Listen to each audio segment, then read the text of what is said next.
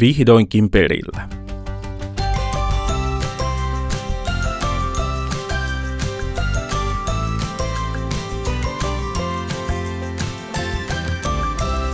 Donkey Body.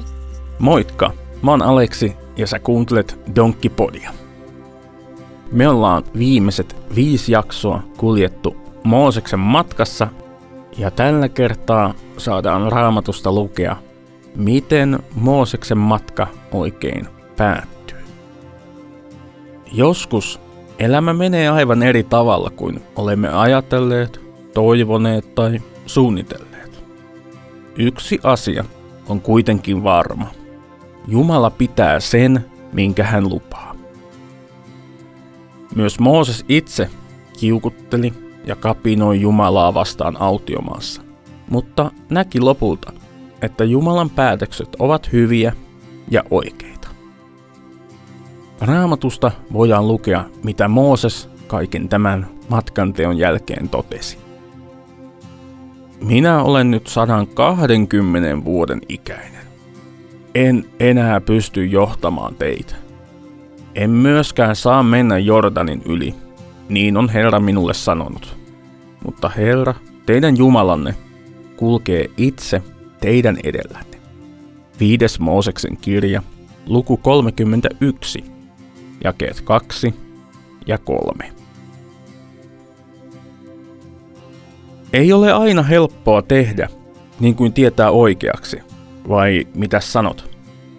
Mooseskin kiukutteli Jumalaa vastaan ja oli tottelematon. Ja siksi Jumala teki päätöksen, ettei Mooses itse pääsisi perille luvattuun maahan.